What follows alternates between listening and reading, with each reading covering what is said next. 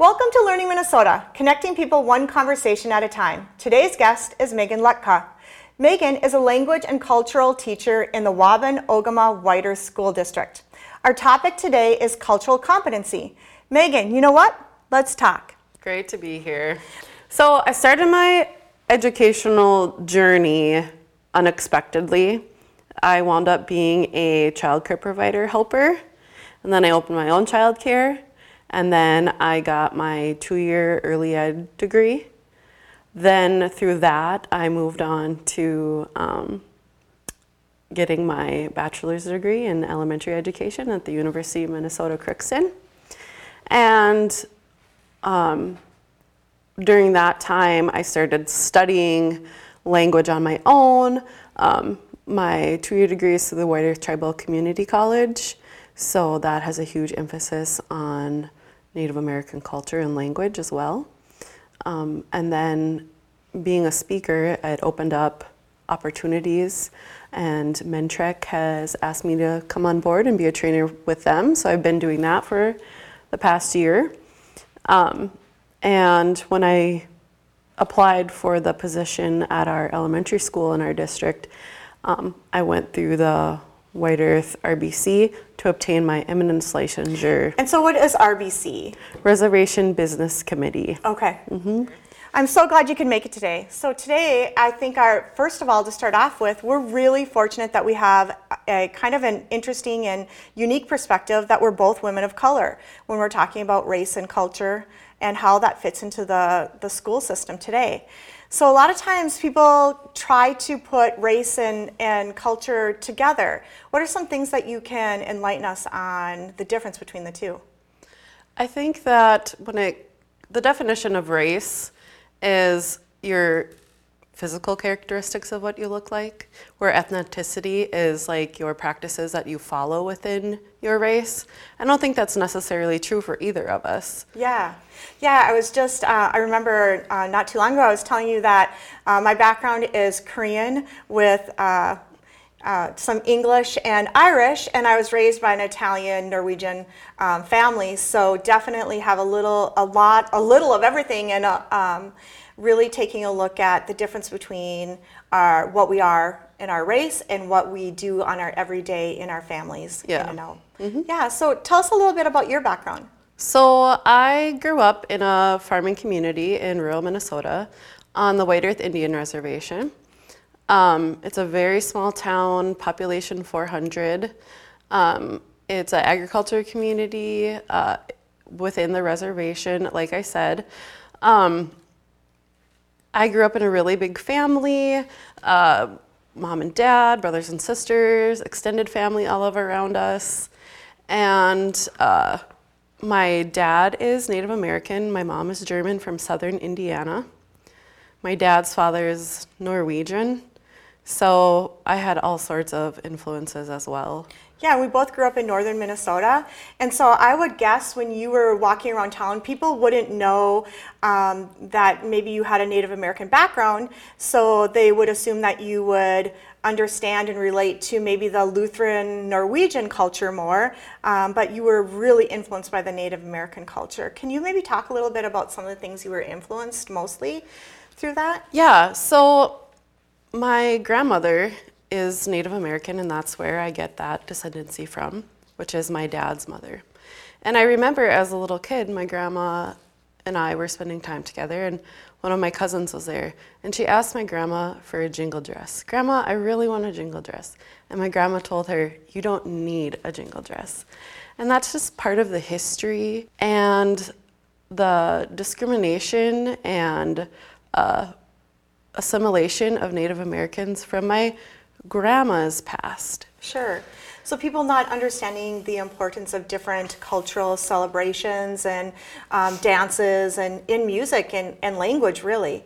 Um, I am guessing that the Ojibwe language, it ha- I know it's there's a big surge in bringing it back into the classroom, but I'm guessing there was a point where the language was dying out. So the language is still in danger of dying, and that's why we're the speakers that I'm involved with within Minnesota are trying so hard to, to revitalize the language. There is a huge push for it, But then we also get um, backlash from outside communities that say, why do you want our kids to learn Ojibwe in the public school when they're never going to use it growing up? Sure. Or moving on from the reservation. But really, if you look at the Native American culture, the language is where it comes from. Sure. The culture is within the Native American language. Right, and culture really does help us enrich our lives as well.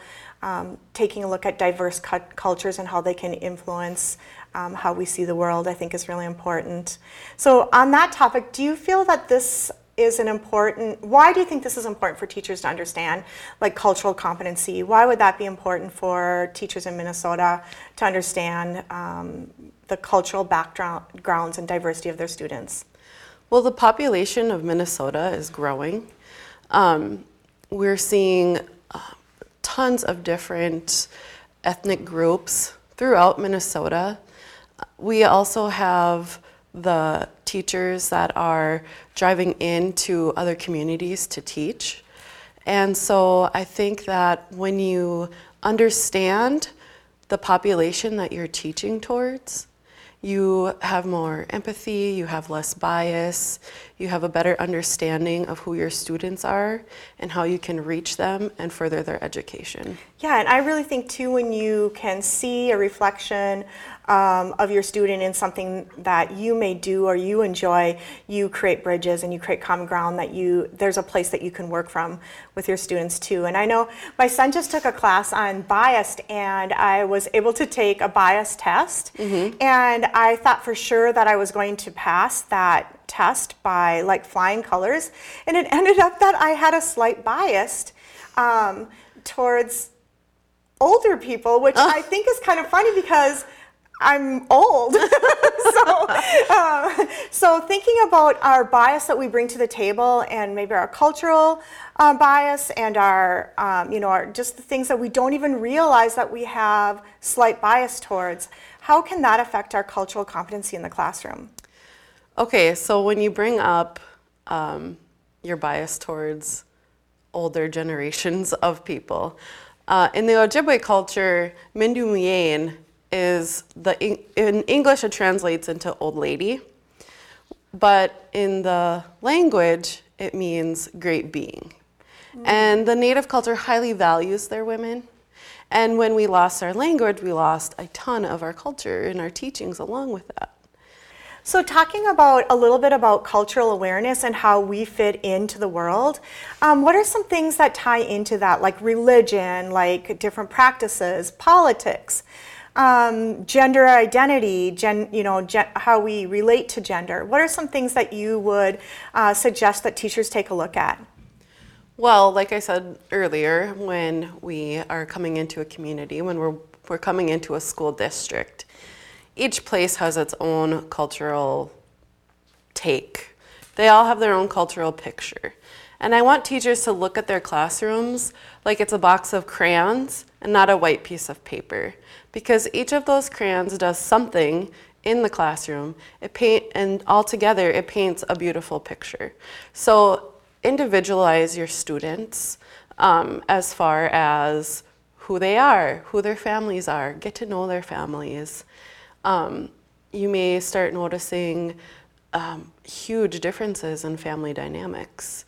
If you have a student that's excessively tardy it might be because they don't have um, a constant income or vehicle and so the hours mom uh, families are working, I can't just say mom and dad because sure, that's, siblings that's not a family norm. Yeah. Um, in our low poverty communities, we have children raising each other. Yeah, and I think the interesting thing about that is we are working in a district right now that uh, Becker County has one of the highest, uh, I think, levels of poverty in Minnesota, and how uh, looking at the dynamics of a culture of it's not just that uh, mom and dad, it's grandma and grandpa that are contributing to the socioeconomic economical well-being of mm-hmm. the family and it it could be an oldie, older um, sibling that is bringing in some income. And then also that dynamic where there are so many foster care um, children in there as well. And just getting to know, as a teacher, to get to know your student and know what is happening when they leave. Yes. And it, I think is really important. I know, is there anything that you can add to that? Like where, where we come from, who we are as individuals, not just with an ethnic or a racial background, but as individuals? As a teacher yourself, Yeah. Well, the thing about it is you can mold into a culture. And so you can also bring what you have and your traits and traditions and family life and mold that into your classroom. You can just really you can go outside of the box and learn from each other. So, if you're worried about being biased or prejudice, keep an open mind. Yeah, I think you can learn so much even by just taking that um, second to greet your students in the morning and ask, you know, what did you do over the weekend? Um, and I think too, just being aware of when your students are looking maybe um, disheveled and just need someone to talk through what is happening at home as well. Do you see that um, in your day to day happenings with students or? Um, do you have programming where students can come and, and work with you, um, especially the Native American students in your in your district? So our district has about 80% population of Native American students because we are one district within the reservation. There are uh, other schools within our district. We're open, so we get students from all communities. So you are previously when we were talking about family dynamics, you explained every student that I work with. Yeah. Every student that walks into the doors has something different going on. Um, programs we have in place at Ogema Elementary are interventionists. Um, we have the dean of students, the principal, even our um, office staff are hands on with our students. We all had multiple trainings, and so we just look at each kid, like I said, individually. Yeah. We worry about how are they feeling. We don't really see a bad kid. Yeah. We see what's going on with this kid today. Why is this kid off? You know, Yeah, and and actually, as teachers, I think that we can really help them understand themselves. You know, looking at where they are um, growing up in an experience of being Native American or being being Asian, or even understanding the difference between like um, gen, gender, the difference between gender. Um, being a cisgender or you know I, I guess I'm, i don't even know all of the terms megan i'm learning as well. Can you um, help us understand some of those different terms that are coming through and and um, so we can feel more comfortable using them? So gender binary is probably what your generation is used to, yes. Where it's male or female. yes. And that's described as your physical features, Mm-hmm. um, how you dress, how your hair is cut, if you wear makeup or not. That would be all gender binary. Right. Um, in the 1990s, the LGBTQ, LGBTQ um, became more popular. And that included um, people of all genders and how they view themselves. Um, when we work with our students who we don't want to be um, biased when it comes to gender. If you see a boy that walks in and his group is a group of girls, maybe you would assume he would fit into a different profile where maybe he just has been raised by women and that's who he identifies towards. Right right. Um, when we see girls that are athletic and have strong abilities, we can't assume that, you know, she would fit into another gender profile. Maybe she's just raised by brothers. If we have artsy students, if we have um, students that like to express themselves differently, um, we need to embrace who that student is. Yeah, and I think we really do try as human beings to try to fit people in categories. Yes. But I think this new cultural competence, competency and the cultural awareness really brings us to looking at you are a human being, you are an individual, Mm-hmm. and what are the amazing things that create you or Yes. Mm-hmm. you bring to the table. Um, if it's looking at your, you know, what gender you identify with, or if you were born cisgender, where you identify with the gender you were born in. Um, all of those different things, I think, really um, are are coming up to the forefront, and it's good for us to understand. I think those differences, so that we can help students feel comfortable in their own bodies and their in the classroom. Is there anything that you want to add to that, or that you? I think that educators might see a little bias towards them also. Um, I know that working in different stages of education, childcare, um, early head start, and now in elementary, I've heard these biases towards men, especially, where why would a man be working in a preschool setting? Sure. And yeah. so I think that, or why would I be a culture teacher if I'm not an enrolled Native American? So I've experienced that myself Sure. with in a different view.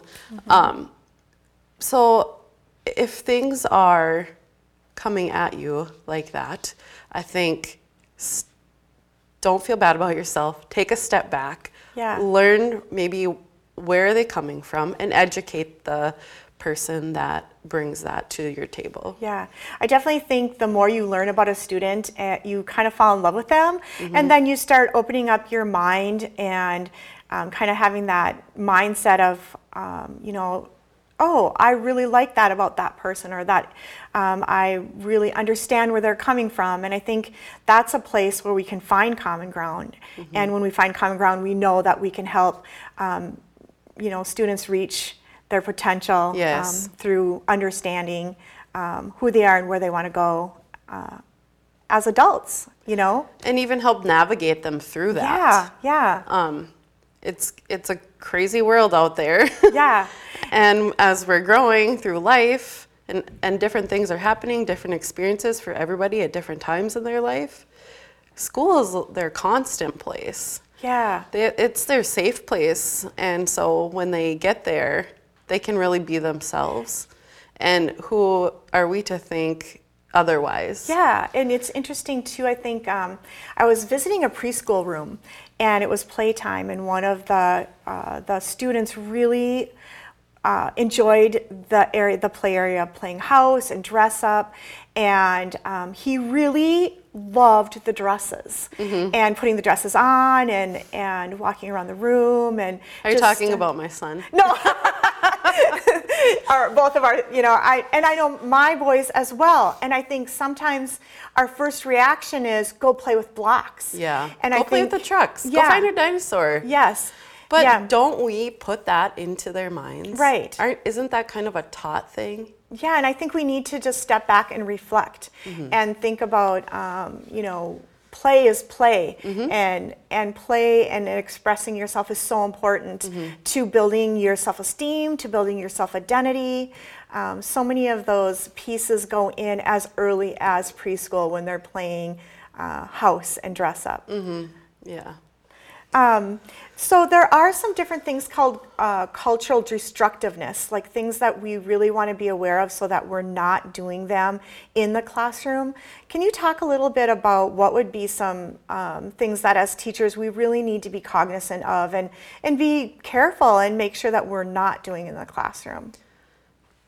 One thing that I, for the population that I teach, I know intimidation is can really trigger post-traumatic stress, anxiety. Um, it can make the student withdrawn from you, and it can be done in such a moment. Right. Um, where you're coming to the teacher just to say, I got my paperwork in. And you're like, I told you to stay in your chair. You need to sit down. How little would you feel as an adult if someone said that to you? Yeah. And so I like to treat all children like my own children.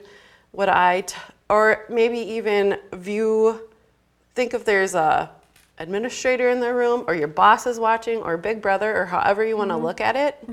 But be professional. Yeah. Always, always think about other people's feelings. Um, when you are working with the different people of ethnicity, you really have to honor all. Don't just single out one thing. I think with um, even like when we're choosing books or we're choosing genres or um, we're choosing how we are teaching something and looking at the multiple entry points for students and how they can choose their learning and choose maybe choose their lens of how they approach the learning through uh, the experiences that they bring along with their cultural diversity. Yeah. Native students are hands-on learners. Um, they're not. They might. They might struggle with reading. Math is changing. Math has a lot of reading. I know our new curriculum where I'm working now. Huge uh, difference between last year's math and this year's math. So we need a different approach. Yeah, If yeah. what if you see a student that's struggling, maybe it's as simple as showing them versus telling them. Right, right, definitely. It kind of reminds me um, of a story my husband tells about he had drawn a picture of his student teacher and he was super excited about it. And when he brought it up to the teacher, the teacher said, "Don't don't make fun of me." And so I think it's all about that perspective and how then he walked away and believed that he wasn't an artist.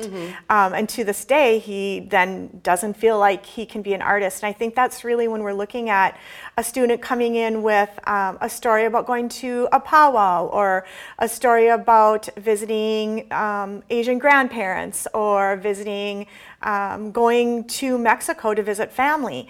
All of those things and coming back and how we then address that with the students can make a difference about how they feel about themselves as well, um, how you allow them to share who they are within the classroom. I think technology now gives us a huge, huge advantage in our classrooms. Yeah, definitely. Because if you have students that are a first generation immigrant, which we're seeing a lot in the metro area, um, we have students coming from all over the world into Minnesota. Yeah. And what better way to connect with them than, oh, what what is your home country? Um, make sure it's not bringing up, you know, some of these families are displaced. Yeah. And you need to find the reasons why and approach it softly. But what a better way to get to know a child and build your classroom community by seeing where everyone comes from.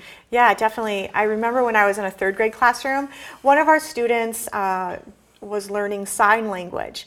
And so when the interpreter would come into the classroom, uh, the family actually paid for her to stay longer so we could all learn it. Wow. And I thought that's kind of the, I really do think that's really what we're looking at um, in cultural competency is we're looking at building connections across cultural boundaries. Yes. And so I think if it's a child that's coming in that is doing sign language, how do we bring that in so they can connect to other children?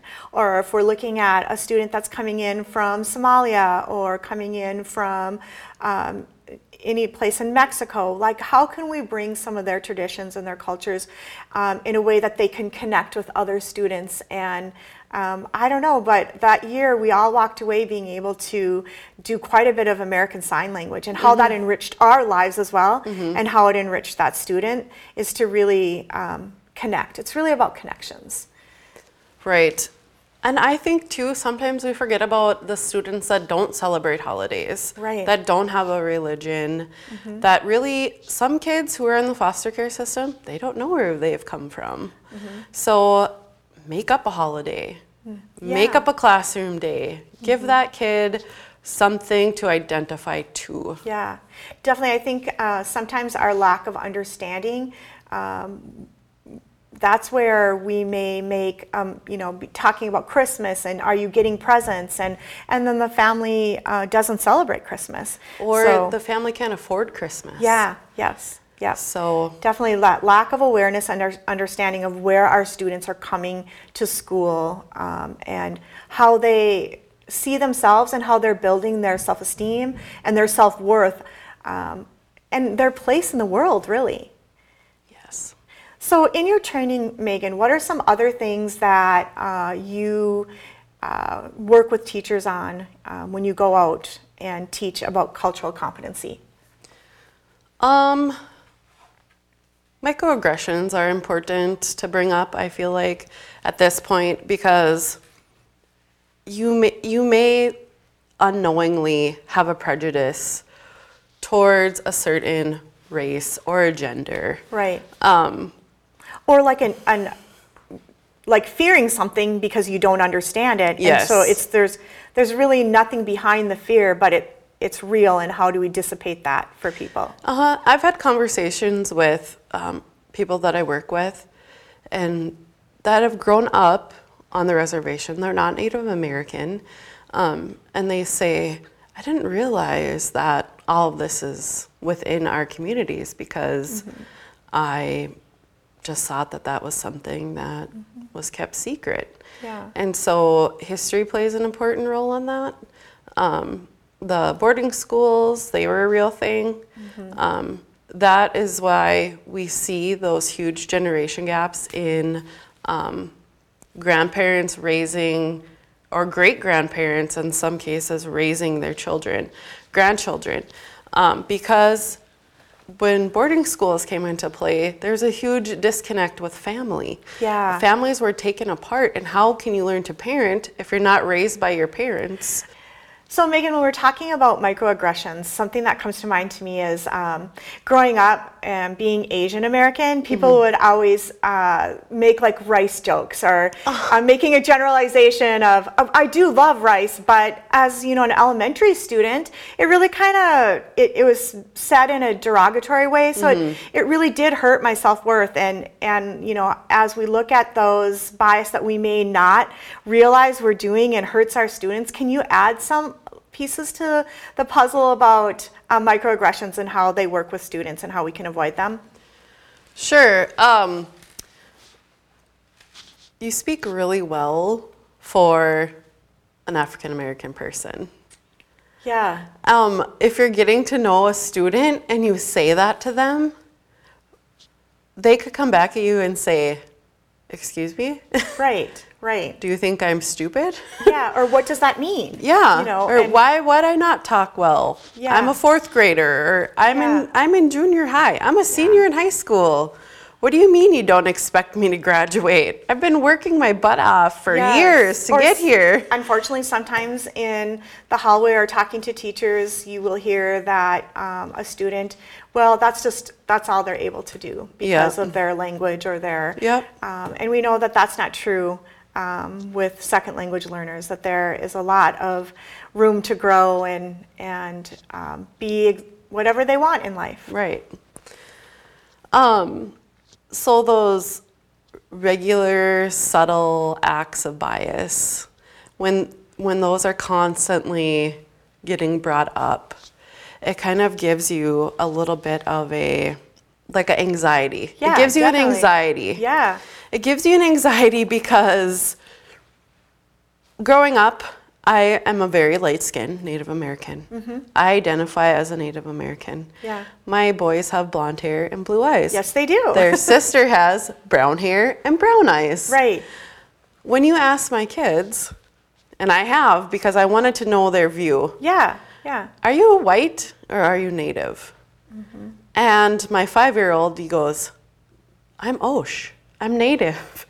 Um, Yeah. And my son, Jake, he's like, why would you ask me if I'm white? Yeah. And so my children are growing up totally different than I did because at the time I was growing up, people would say, Do you think you're a native white girl? And I would be like, White girl? Like, what, what are you talking Yes, about? because you Why identified to the culture that girl? you live in. Yeah. Yep. And Um, it's, it's kind of the opposite for me because then um, when people would make comments about rice or, you know, like even like if making comments, if you're Hindu, you, you meditate or just making Yeah. those assumptions, it's like you start not wanting to be who you are and not wanting to um, or not understanding how you fit into the classroom or how you relate to other kids uh, when they're making those kind of comments and i think that's that piece where teachers don't know um, just because a student looks a certain way and it can be the opposite like you're saying your children look very caucasian um, but My boys do. yeah and- but they're growing Yeah. up in that Yeah. in, the, in the native american culture so they identify with that culture Yes, Uh, very much so. That's who they are. That's all that they know. Um, and I think invalidation is also something we should bring up because are you not knowingly ignoring a student or like you were saying earlier that's all that student is capable of doing mm-hmm. so i'm not going to they're tardy so i'm not going to even attempt to get them caught up on their daily work Right. but then maybe they're falling behind in reading or math mm-hmm. and they're missing that piece. So you're not taking the time to just step in and say during choice time or daily five, giving that student an extra little boost Um, to get them caught up, to have that one on one with them. yeah Um, definitely judgment, I think we've covered that a lot in our conversation today. Yeah. But then also rejection. yes yes What if you've had a terrible experience with a race and then that a child of that race comes into your classroom? Are you going to automatically have uh, aggression towards that student and reject them completely and not put your heart and soul into that student?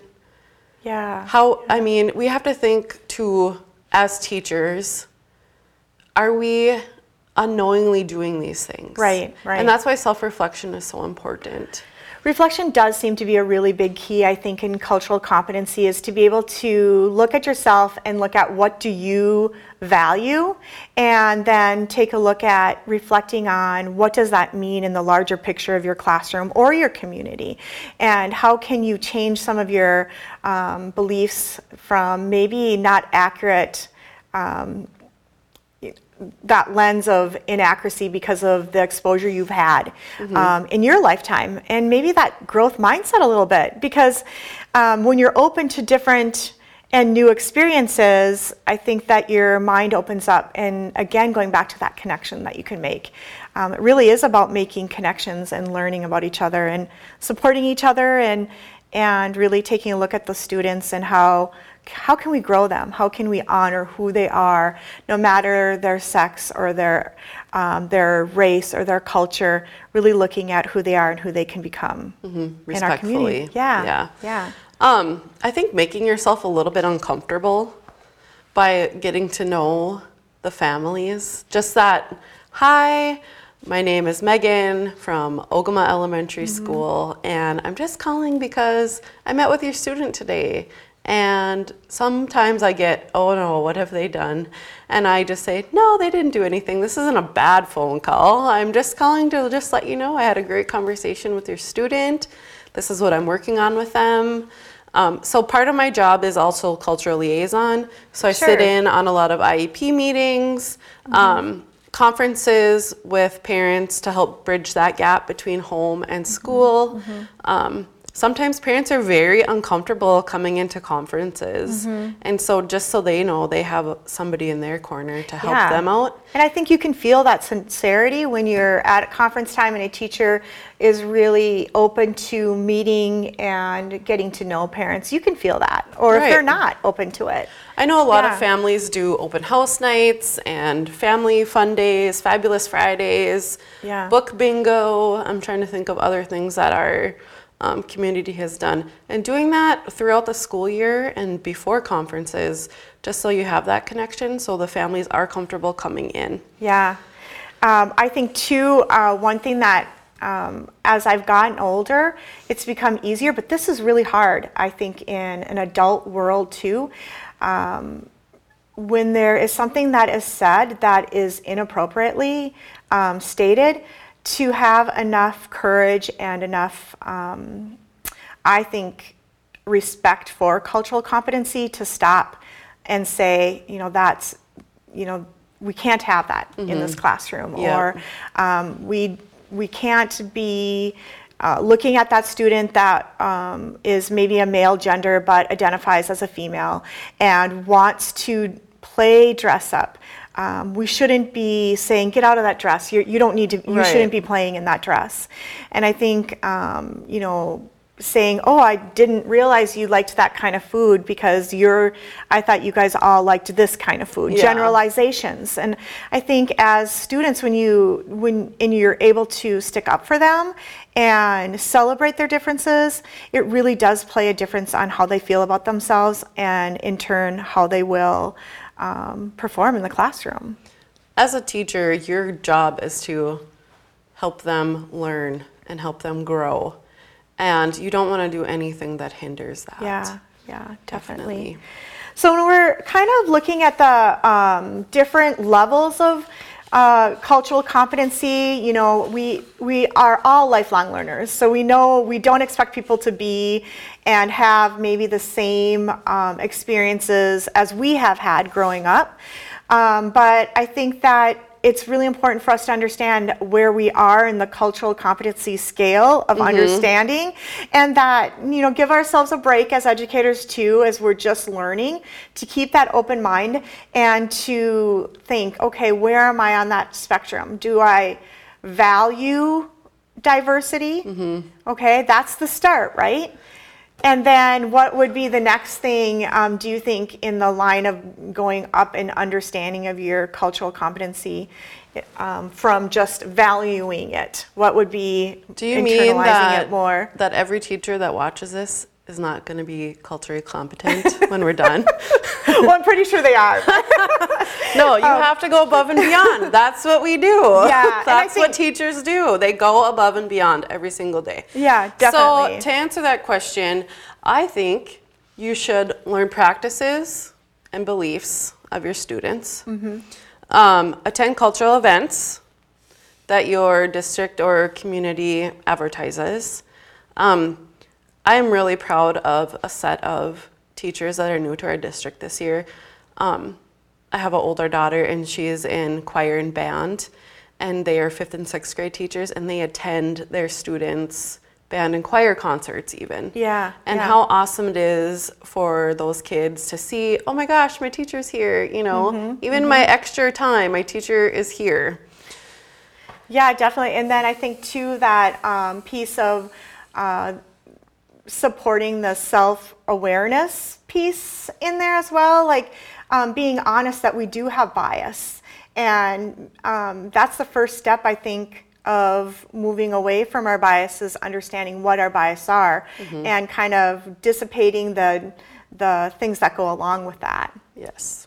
So Megan, when you talk about that your classroom is a box of crayons, and we can kind of take a look at that with like um, the socioeconomic status, the different races that are coming into our classrooms, the different gender identities that might be in our classroom, and then put on the different um, ethnic cultures that go in there. Can you explain like what does that mean to have a big box of crayons in your classroom?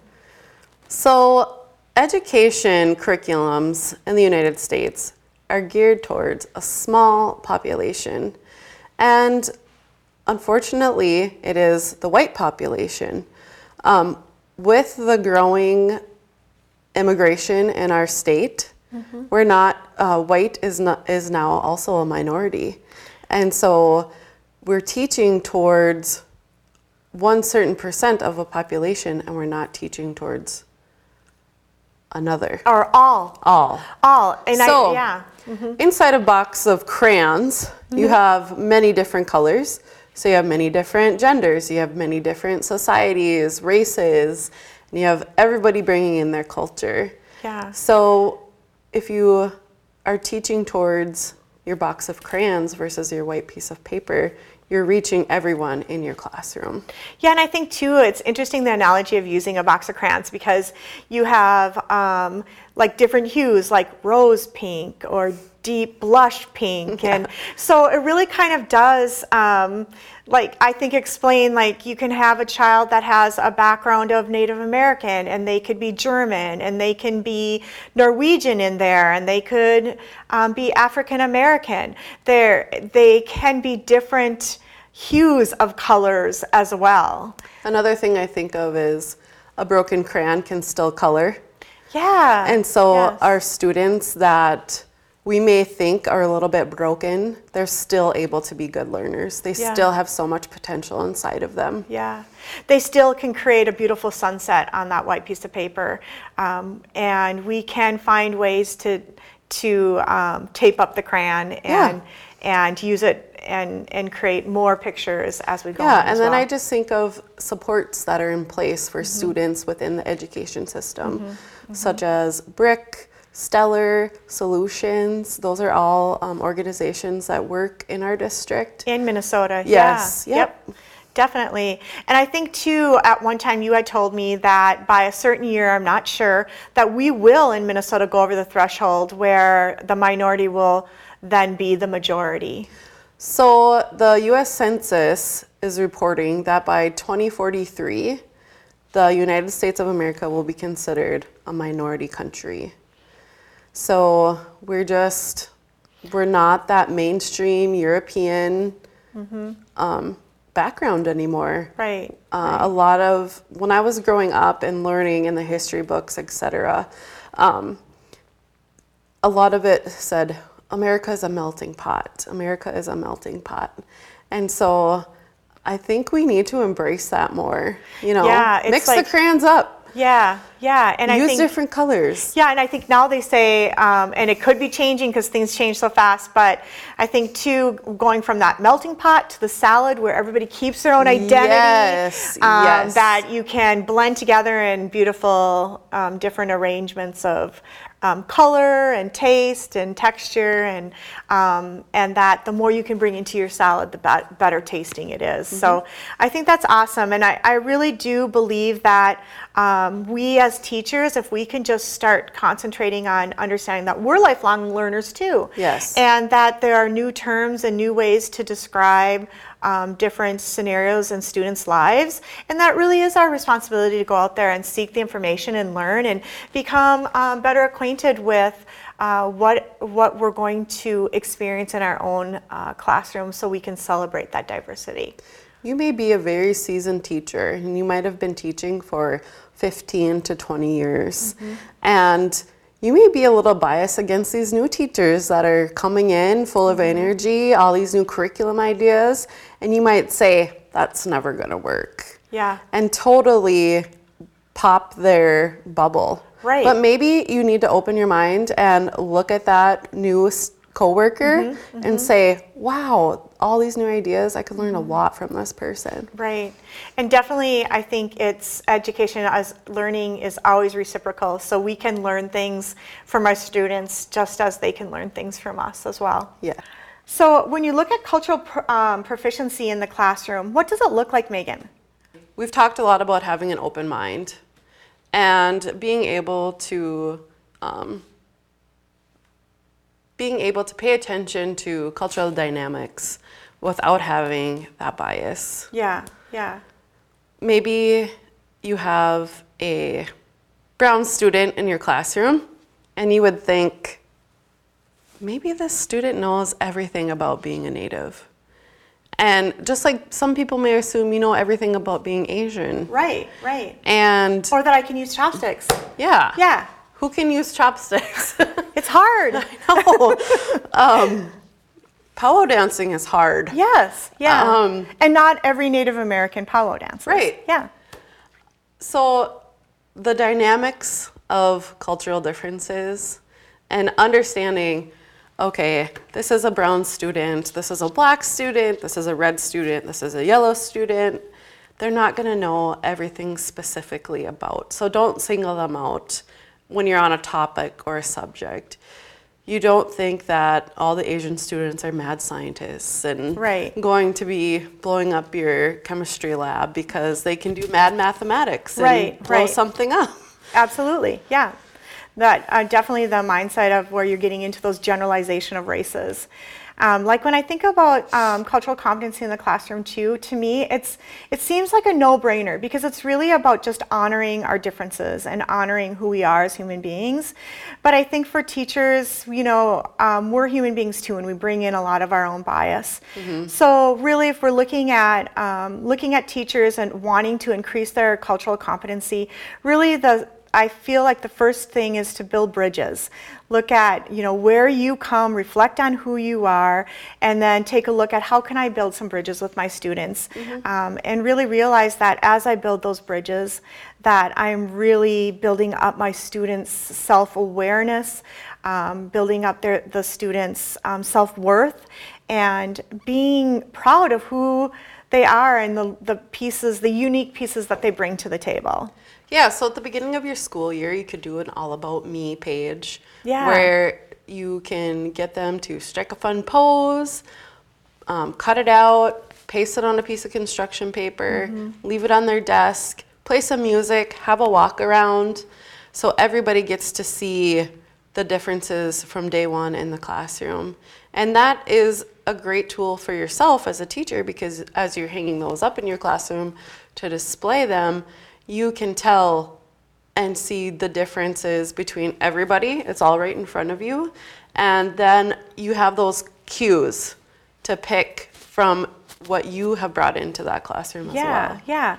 And I think as you're building, then the students in your classroom say, hey, I can build too. Mm-hmm. And they start building bridges between each other as well. Mm-hmm. And I think too, as we then start to incorporate um, a cultural awareness within our classrooms, to show our students that we're reflecting too, that we, it's important for us to reflect on who we are as adults and, uh, and really share our experience as well, um, and then teach our students to reflect. If a student says something that is a generalization of another student, to not let it go, to really address it, and um, have that student reflect on what they just said and why it can be so damaging to the culture of the classroom and to another student. Definitely. So I think reflection is a huge piece of being culturally competent. I think too, um, seek out your culture liaison within your district and you know go to them for those hard questions. That's what they're there for. They're help they're helping you understand your student population especially as a new teacher in a district. Seek out those culture liaisons. Some of them are hidden gems. Yeah. those are your connections to home to families to those hard to reach parents um, to those parents that only text to the parents that are afraid to come into school to, s- to get to know you to get to see you Yeah, we didn't even touch on, on that, but cultural competency, like the cultural, uh, it could be a cultural norm in a family that they don't use technology. Right. So then how do you go in and communicate with the family as well? Right. So there's so many different entry points to cultural competency um, because there are so many diverse cultural experiences in Minnesota. yes Definitely. So, uh, wrapping up, what are some things that we really want teachers to know um, as they're looking at the makeup of their classroom and the students that are coming, I think, always eager to learn in the beginning of the year? And how do we ensure that uh, we don't uh, like stifle some of that um, eagerness through our own fumbling of cultural competency? I agree with you that a lot of our students are eager but this might be also a huge anxiety time for some of our students Yeah, great point. Um, especially like those foster care students that we talked about Mm-hmm. earlier, um, the students that might be homeless and they're not sure where they're going after school, Right. And they they may be new to the school, and this is their fifth school in the last two two school years, so not all of them are going to be running through the door like our hopes and dreams. Like when we picture the perfect classroom and the Yeah. perfect first day of school, everything's going to be so great. And I spent so much time prepping. Mm-hmm. You might not even get through the first half of your day. Right. because of that. Right. So be prepared. I think Mm-hmm. have plan A, B, and C, And maybe D. and maybe D. Yeah. Um, when you are, I think don't push. Don't Mm-hmm. push the students out of their comfort zone. Ease into it. I know I was a eager first time teacher and I had all these big ideas and I wanted to get all this stuff done within the school year. And I failed miserably, I feel like, because I did a disservice to the students having all these high expectations. And I had this year going back into a school year, I toned it down a lot. Um, I think that if you are a teacher in a small school, get to know each other. Yeah. Find a buddy. Yeah. Find a teammate. Yeah. A lot of larger schools have uh, groupings of the same classes. So if there's five first grade teachers or three first grade teachers, join up, collaborate.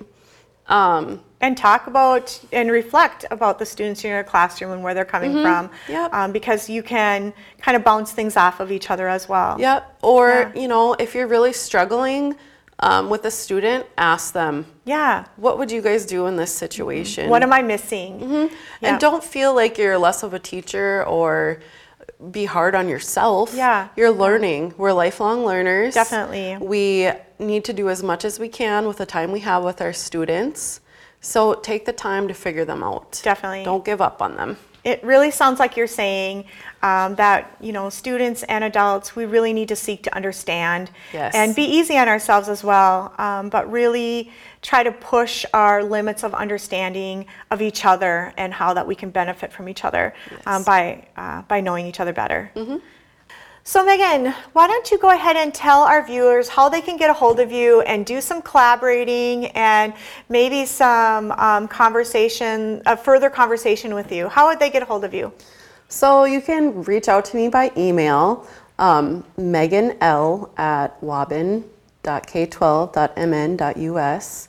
If you're looking for um, CEUs, you can also search Mintrek and bring up that website, and then you can search a trainer, and I will be under cultural trainers. So that's another great way to Yeah, maybe learn more about culture as well. Yes, yes. Or um, if they would like to have you come into their districts and work with them as well. Yeah. Awesome. Well, thank you so much for visiting with us today. Yeah, it really was great. appreciate it. So thanks for taking the time to join uh, Learning Minnesota discussion with Megan on the topic of cultural competency.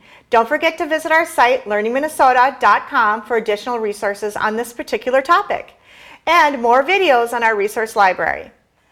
So in closing, Megan, do you think you could say goodbye in your Ojibwe language? Gigawabamin Minawa. I'll definitely see you later.